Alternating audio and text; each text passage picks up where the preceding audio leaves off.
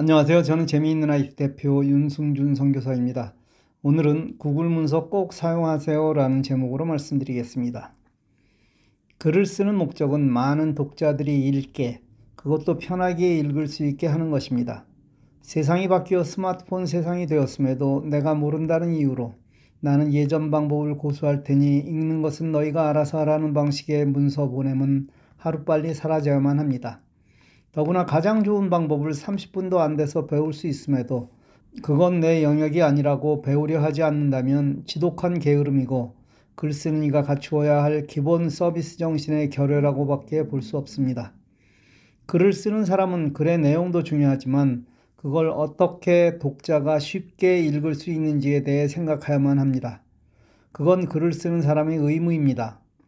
읽지도 못하는 크기로 작성된 글을 PDF 파일로 만들어 카톡으로 보냅니다. 저는 그렇게 글을 보낸 본인이 그 글을 꼭 읽어보았으면 좋겠습니다.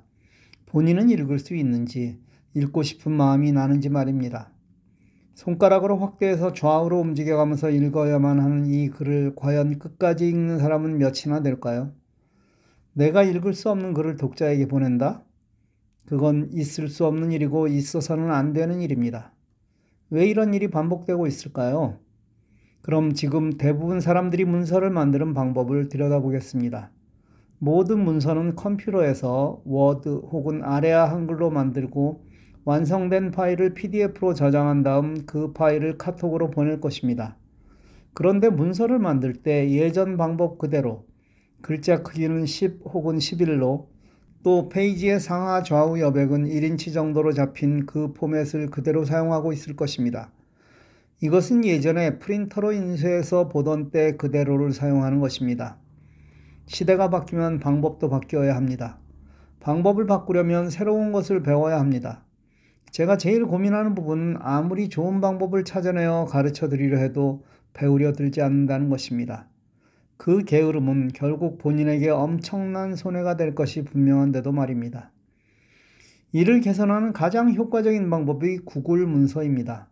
구글 문서는 일반적인 워드 프로세서가 파일을 만드는 데 반해서 만드는 사람의 구글 드라이브에는 파일로 저장되지만 독자에게는 인터넷을 이용해서 볼 수 있는 URL 주소로 제공됩니다.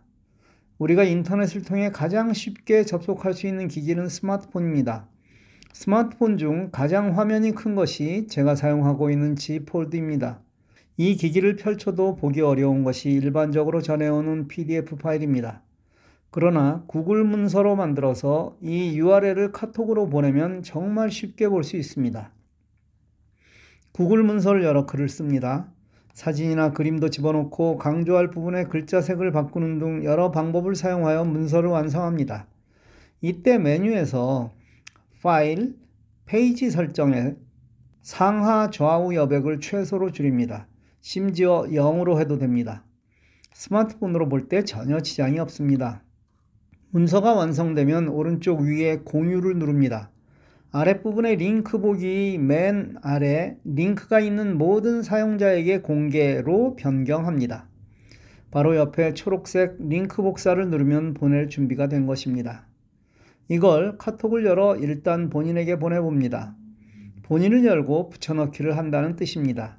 잘 열리는지 수정할 부분이 없는지 확인해보고 수정이 필요하면 문서를 고칩니다. 이제 그 링크를 원하는 사람에게 보내면 됩니다.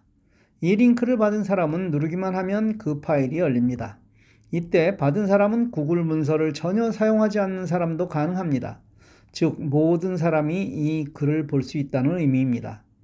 이렇게 구글 문서와 같이 링크로 보내는 것이 어떤 장점이 있을까요? 첫째는 인터넷 주소, URL은 텍스트입니다. 즉, 우리가 카톡에서 주고받는 문자와 같다는 의미입니다. 따라서 용량이 지극히 적어서 가령 구글 문서가 1000페이지 분량의 내용이더라도 주소는 몇십 바이트에 불과하므로 카톡에서 지우지 않고 저장해 줍니다. 만일 이것을 카톡을 통해 PDF 파일로 보냈다면 2주 정도의 저장 기간을 주고 그 기간이 지나면 카톡에서는 지워버릴 것입니다. 물론 이 파일을 한 번이라도 저장 기간 안에 눌렀다면 스마트폰에 저장되어 있어 나중에라도 찾아볼 수 있습니다. 재화생 20호를 참조하십시오. 그러나 주소로 보낸 것은 지워지지 않고 계속 기억할 수 있습니다. 둘째, 만일 내가 원본 문서를 수정하면 그 내용이 이미 URL을 받은 모든 이들에게 바로 수정됩니다. 다시 주소를 보낼 필요 없이 지금 이미 받은 주소를 누른다면 변경된 내용을 볼 수 있다는 것입니다. 이건 정말 엄청난 장점입니다. 언제든지 잘못된 내용을 수정할 수 있고 또 새로운 내용이 보완되면 그 내용을 바로 적용할 수 있습니다. 셋째는 만일 내가 만든 글이 시리즈별로 진행되는 내용이라면 아주 쉽게 보관이 가능합니다. 만일 이것을 PDF 파일로 보관한다면 각각의 파일을 모두 보관해야 하지만 구글 문서와 같이 URL로 되어 있다면 이를 모아 하나의 인덱스 파일로 만들 수 있습니다. 즉, 보관도 아주 쉽게 가능하다는 것입니다. 카카오톡으로 이렇게 보내면 또 다른 장점이 있습니다. 카톡을 통해 이 파일을 열면 위쪽에 글자의 크기를 바꾸는 부분이 있습니다. 가, 가로 표시된 부분을 눌러 본인이 보기 좋은 크기로 설정하면 됩니다. 참고로 이렇게 볼 때 손가락을 이용하여 크기를 변경할 수 없습니다. 성경에 새 술은 새 부대에 담아야 한다는 말이 있습니다. 그렇지 않으면 발효 과정에서 오래된 부대는 터져버리기 때문입니다. 글을 쓰는 목적을 잊어서는 안 됩니다. 독자의 입장에서 보다 읽기 좋게 하는 서비스가 절대로 필요한 시대입니다. 우리 모두 배움에 게으르지 않았으면 좋겠습니다. 감사합니다. 좋은 하루 되십시오.